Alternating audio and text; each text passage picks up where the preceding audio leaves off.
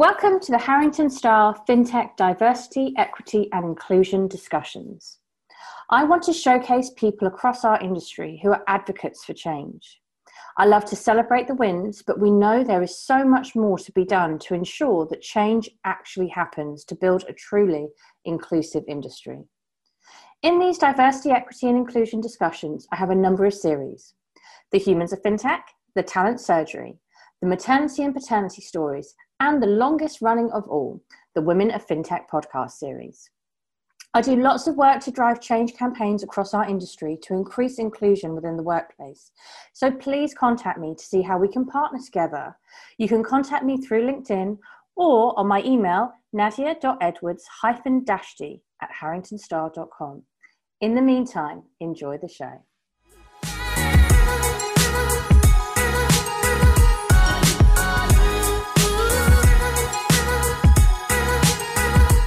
Welcome to the Women of FinTech podcast series. We are here today to celebrate the wins, raise awareness of the challenges, and walk the talk for change across the entire industry. Today, we are joined by Adrienne Muir, the COO of VoxSmart. Now, VoxSmart is a global telecommunications technology company and the acknowledged pioneer of the mobile voice recording and intelligent communication surveillance. She is also a non exec director at the International Stock Exchange Authority with over 20 years market experience working for exchanges and financial technology firms. So she is here today to share her story. Thank you so much for sharing your time with us. Thanks for having me. And it would be brilliant if you could tell us a little bit more about VoxSmart just to kick things off. Oh, amazing. Okay, um, good question. Well, VoxSmart is kind of the global provider of communication surveillance and technology, primarily for sort of tier one banks and financial institutions. We've kind of got this long sort of history of developing quite innovative mobile compliance and surveillance or in surveillance technology, and that tends to be around sort of voice and electronic communication surveillance. Um, actually in 2016 i think it's someone going to tell me it's not but about 2016 we launched the first um, whatsapp and wechat compliance solution. So it really was enabling our customers to transact over these platforms. And i guess when we take a step back our goal is really to become the leading global supplier of communication surveillance to financial markets and the regulated sectors I can tell you it's by far the greatest place I've ever worked in my career to date. Oh, love that. Great. Which, um, which tells you something. I love the people, I love the product, um, the passion that we have.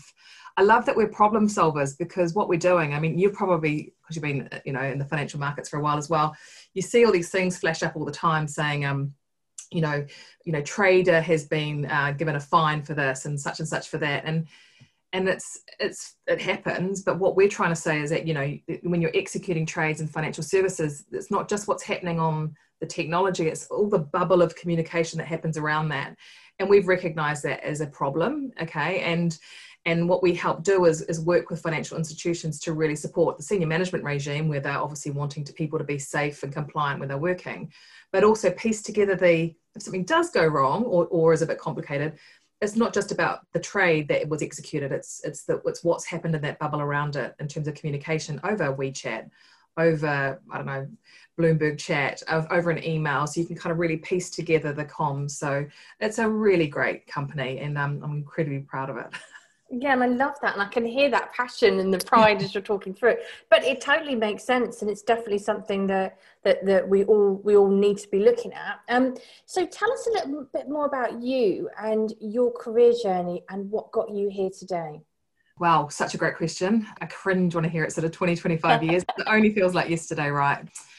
I, I, I went to university uh, in Wellington, New Zealand, and, and, and I really didn't know what I wanted to do. Um, I didn't sort of grow up thinking I was going to be a lawyer or an accountant. And actually, I look back now, and the job that I have is a job that would never have been available to me when I was of an age anyway. So that's something I often say to my kids, by the way. I'm like, the job that you're going to end up in is possibly a job that hasn't been created yet. And I think that's often really important to yeah, sort of pass I love hearing that. That's, that's yeah, it is kind of because electronic trading wasn't around when yeah. I was little.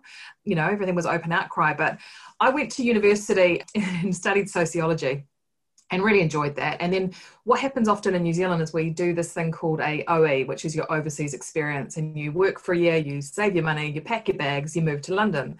Uh, my grandmother uh, was born in Scotland, so I was lucky enough to have um, a visa which allowed me to kind of come over here for five years when I was in my early 20s, I think 21.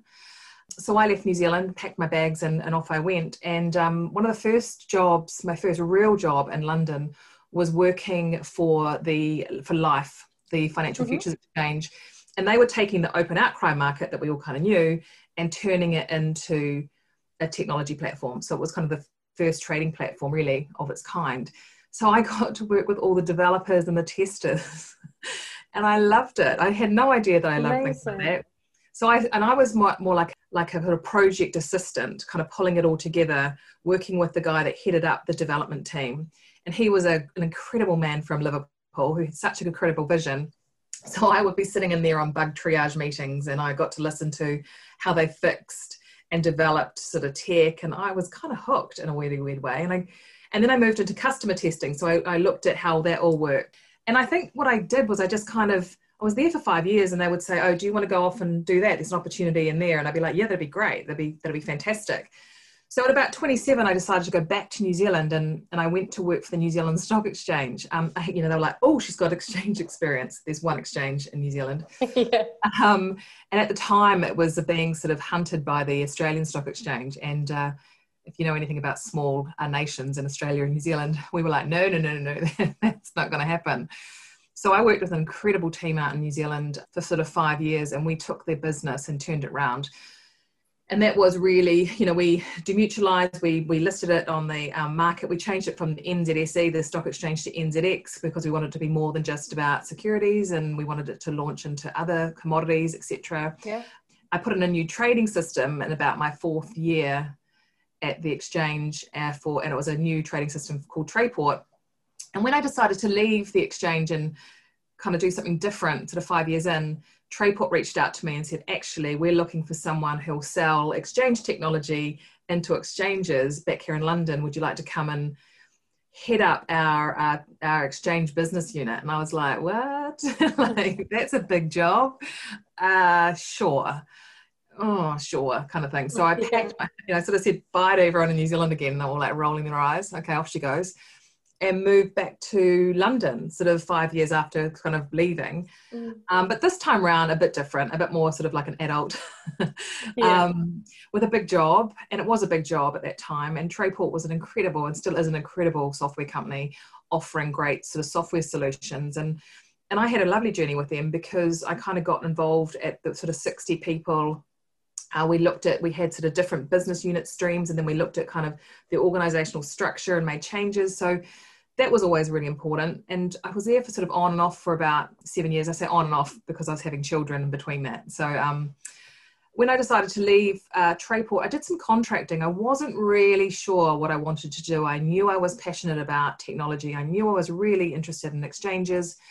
I was kind of interviewing with some others and then i came across VoxSmart and met with our CEO, Oliver Blower, who many people are aware of, and we sort of sat down and had a chat. And my background of kind of building out companies and kind of all, I went back to university when I was at Trayport actually and studied uh, organizational sort of development and change and how teams work. So I found having an opportunity to talk to him, I was like, okay, this is going to be cool. I, I'm going to get the privilege of, of working with a great company with great technology and I'm going to get to build out a business and I the business that I want to work for. And it's kind of like you don't always get those opportunities. So I sort of joined VoxSmart four to five years ago now mm. and um, have been there ever since. Well, what an incredible journey! I love this back and forth, New Zealand and finally London got you. I know, I know. You're here with us now. I think I think it's officially now that I've been in London half my life and New Zealand half my life. Wow. And, um, it still makes me a very very proud Kiwi. But um, of course, of but, course. Um, yeah, but it's it's definitely been a bit of back and forth. You're right. Yeah. Yeah. So um, just just thinking about your role now um, at VoxSmart, I'd love to hear more about what that role entails. But also, when we last spoke, you were talking about the perspective that you bring personally to the company, and I really wanted you to share that with the audience.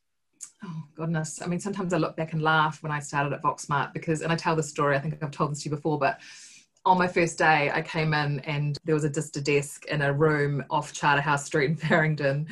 And Oliver said to me, Oh, you might need to spray and wipe your desk. so I cleaned the desk. And he was like, Shall we go down the road and get your computer? And I know that some people would love that. And some people would just freak out about that. But I was like, Oh, I'm going to love this because this is ground, you know, I, this is, I'm getting to build something. Like even choosing my, my computer, yeah. which is so much fun, right? So, you know, the perspective I kind of bring and what I wanted to bring was, and I think you get this a little bit from your upbringing, right? And this is in your core values and stuff. Is I I knew how I wanted to treat people in an organization. I knew that I had some really interesting operational experience from working in exchanges that I could bring to a company. I had a natural aptitude for getting stuff done. I think importantly as well, I think this is, I kind of know my strengths as much as I know my weaknesses, and I'm not really I'm not ashamed or afraid to kind of talk about that. Um, mm. And I guess I have a good eye for where people fit in businesses. I don't.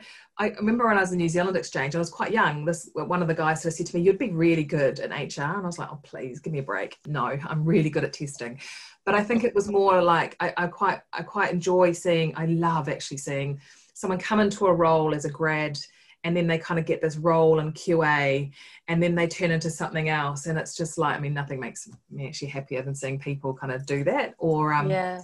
or just hiring great talent and not just a talent on a CV you know you can read a CV we can all read it. Oh god read my CV it's pretty boring.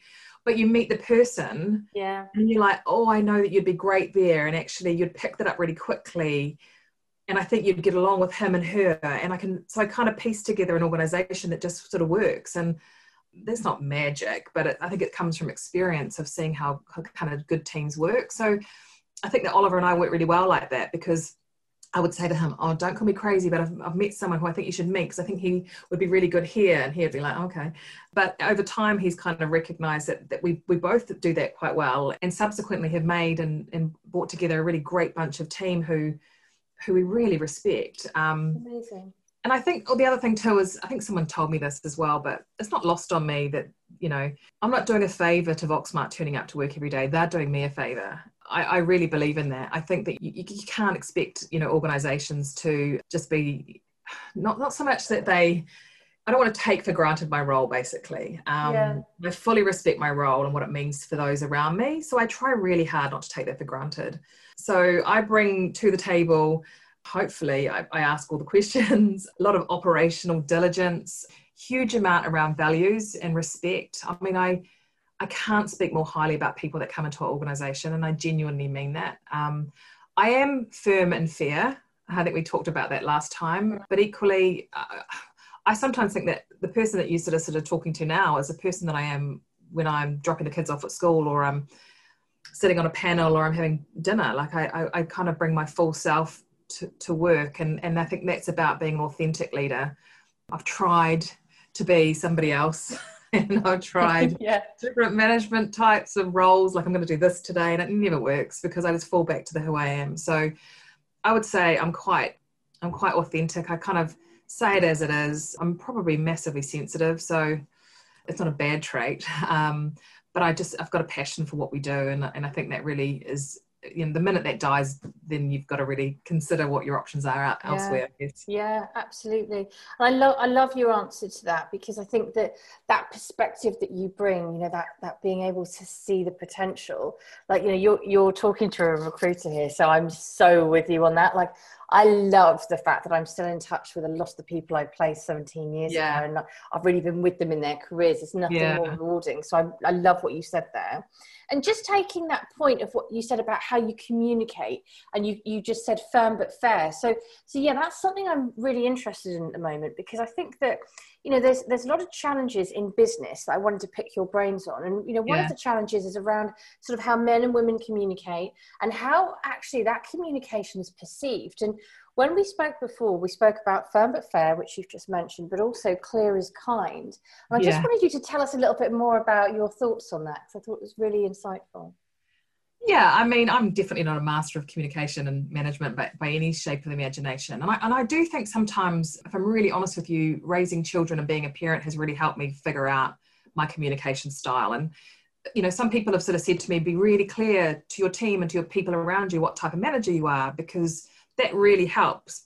so they're not kind of trying to figure out is she is she better face to face is she really really good when it comes to an email so I tend to be quite clear with my team about what I like to do and how you know I am quite sort of like let's let's sort of have a meeting and be really clear about what we're doing.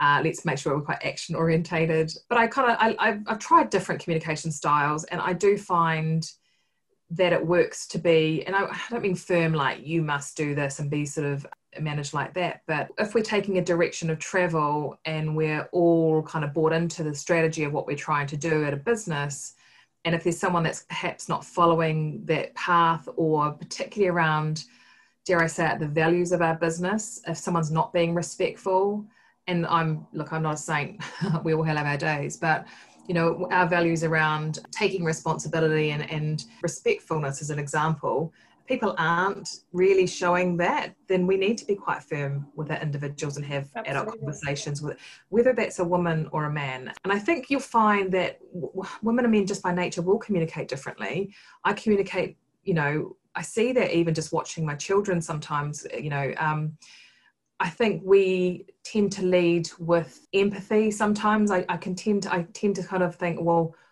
how would I feel if that was a situation?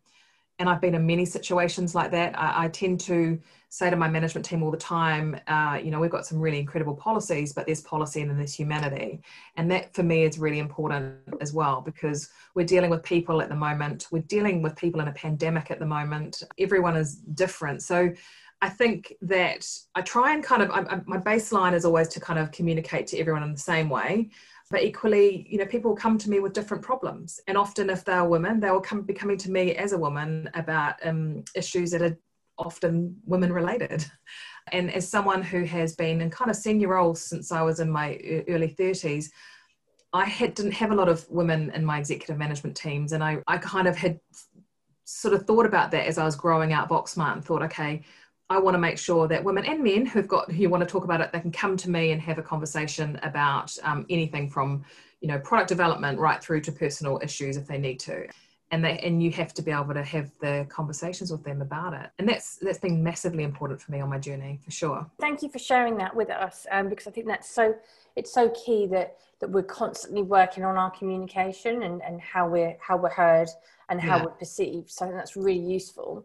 So the next thing I wanted to ask kind of takes us back a little bit to the last point when we were talking about watching people progress within a business or or actually paving the way for them to progress in a business. And you've said something really um really what I, I felt was really inspirational about just figure it out. And I love that concept of the difference between a career path and a career opportunity. And I've heard you say that before. There are career paths, but there's also career opportunities and, and grab the opportunities. So I just wanted you to say a bit more about that as well, please. Yeah, I mean, I, look, it's definitely not lost on me that we've got a lot of grads that are coming out of university at the moment and they're not seeing the opportunities, right? And that's a real shame. And, you know, it was, it was quite different for me sort of at sort of 2021 coming out. But I kind of went to, you know, I went to school and I liked English and I liked history and I liked, you know, there were things that I enjoyed and there were things that I really didn't. And what my, you know, my parents sort of always sort of said to me is, you know, try everything and, and sort of see what you feel. And, you know, don't be afraid of trying something new. When I kind of started my job really early in London at LIFFE, there were internally lots of kind of opportunities. There wasn't a career path for Adrienne Quinn at the time, you know, sitting on a seat but there was an opportunity for me to kind of pave a way in that organization and just try as much as I could. And that was that was kind of what I thought. So when someone would I'd overhear someone saying, "Oh, actually, we need a a project assistant in the you know the testing area to kind of help implementing," and I'd be like, "Oh, I'm I could do that," you know, like or um, there was some crazy stuff I did in the, over the years, but um, if, if people are going to take the time to spend energy on me to help upskill me, I was equally going to spend as much energy on learning as much as I could. And I think that's, you know, talk about who, if you're book smart or street smart. I think I'm probably, when it comes to financial services, kind of street smart because I kind of learned on the ground as I went. And I think a lot of people are coming out saying, I feel like I need to have a, a career but equally i'm hearing a lot from kind of the next generation of people talking about how they want that balance you know? So i i know of you know people who've graduated and and this young guy for example who who's incredibly creative and talented but equally wants to challenge his brain in in some other areas as well. So he does two days at a fintech and three days as a musician. And actually that suits him. And I think as an organization, we have to recognize that it's not Monday to Friday, nine to five anymore. We could actually yeah. get a huge amount of value of having someone who's just come out of university who wants to do three days with us as a commercial analyst. And I'm, I'm totally okay with that. And I think we have to learn that actually times are changing and people want a different type of work environment to what perhaps I was used to. So I think there is a career path, and I totally respect that. The people that are going through the, you know, being lawyers and accountants, etc. But I think when you look at fintech, the opportunities within them as a graduate coming out of university, or even as someone who hasn't gone to university, and I think that's a really important point. Yeah, very good point. There are some incredible opportunities, and it's just about how you navigate those only three weeks ago, I had a graduate reach out to myself and Oliver and wrote us an email through LinkedIn. And I, I, we do get those a lot. But uh, he had an interesting background, very specific to what we do. And we had a conversation with him on the Monday evening, and he had a job offer by the Tuesday morning. And I think that blew his mind. It blew my mind. But um, it, it, wasn't lost on me. Like I was, if I'm, I'm not, I won't lie, I was quite emotional about it because to have been able to build a company where someone wants to come and work for us and utilize what they've learned at university and we've got a role that will work for them an incredibly difficult time to find a job it, it, that's brilliant I, I, loved it like i think i mean oliver called me afterwards he's like are you a bit teary and i'm like well yeah, i think i probably am yeah. because it was it was great and so the opportunities are there and they're not just technical i think sometimes fintech is not reflective of what we do. I mean, there's incre- you know, there's so many different um, roles that, that are not necessarily technical. I'm not technical.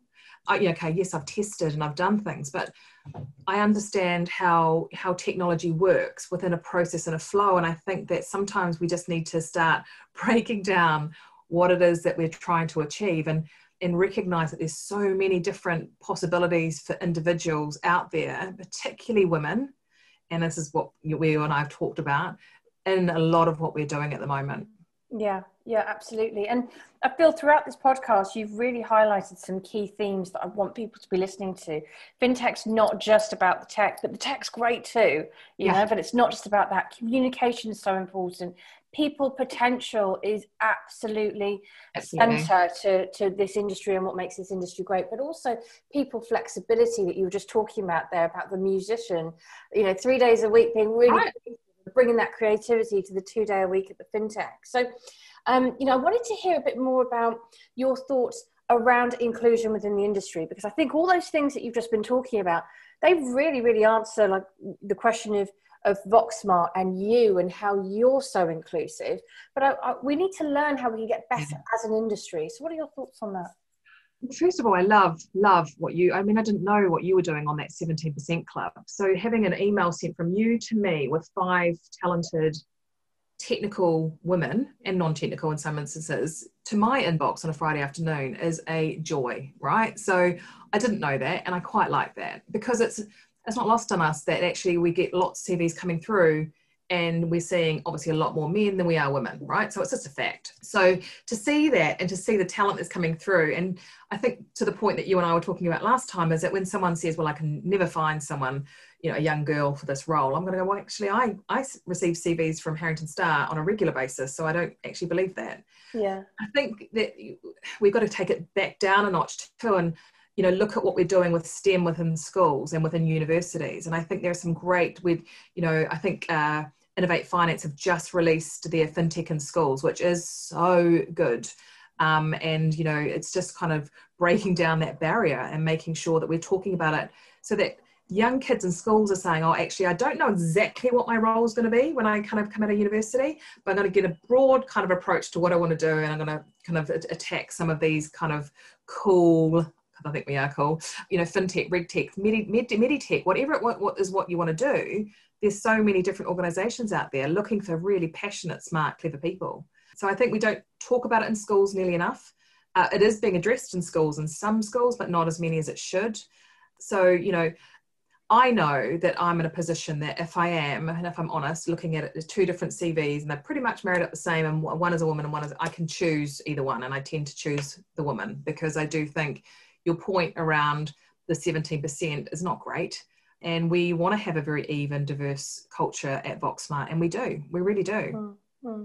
Yeah, and, and you know what? Everything that you said today really, really points points to that. I think you've given us so much to learn from and so much to think about how we can implement that in our teams, with our people, in our businesses. And I've loved everything that you've had to say and, and all your wealth of experience that you brought today. So thank you so much for taking part of our Women of FinTech podcast series.